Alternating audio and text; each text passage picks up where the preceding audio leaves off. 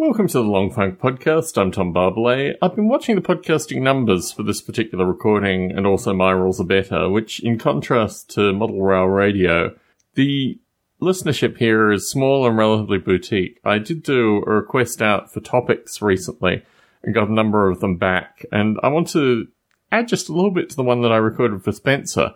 Because one of the interesting things about music and my writing of music is that my composition really fits into two main areas, but one is ragtime, and I reflect quite heavily that there was a time in Australia just before I came to the US where I was thinking of taking six months off and working on my composition full time.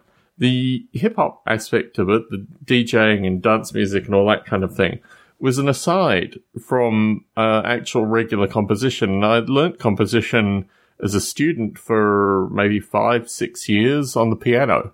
So I've had these two things running in competition with one another, and I've always looked at people that have been able to take periods of time and devote their lives to music with a not a degree of scorn, but a degree of I know where that emotion's coming from, but unfortunately when I had that option I didn't take it. So there's almost a regret associated with the music part of it, and I think of this very strongly currently because I would dearly love to put out an album a year, or maybe even two albums a year. And I was able to do that through the COVID period, or at least the lead into the COVID period, uh, which was just, I don't know how to describe it. It was just a perfect storm. It's very similar to the writing that I did last year. It was just a perfect storm of my focus and interest being on that thing.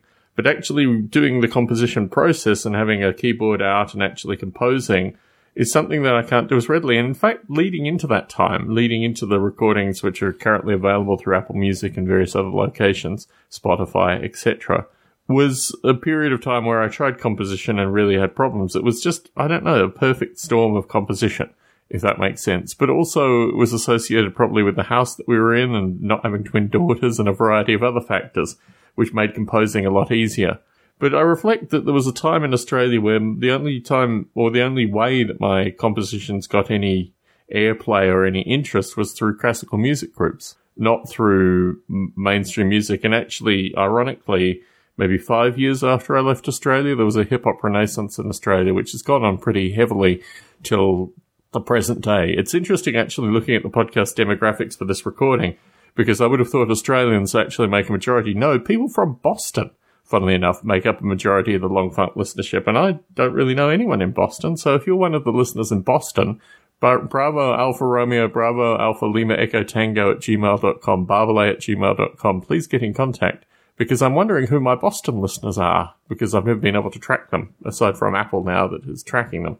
So what would my life have looked like in this alternative universe where I'd pursued music instead of pursuing software? I don't really know. It's too broad an iteration and too broad a distinction to ever having been more than just a passing thought. So I wanted to put it out there in a, this kind of mini cast for Spencer to finish up the rap music part. That behind the rap music part, there's also an extensive composition part, which leads more to ragtime than it does to rap music.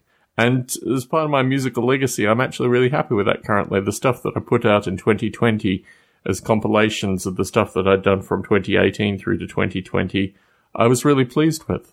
That represents something that I was like, right on, that's exactly what I wanted to do, which is very strange in and of itself. Anyway, a very brief long funk recording about music, but just want to put it out in the ether.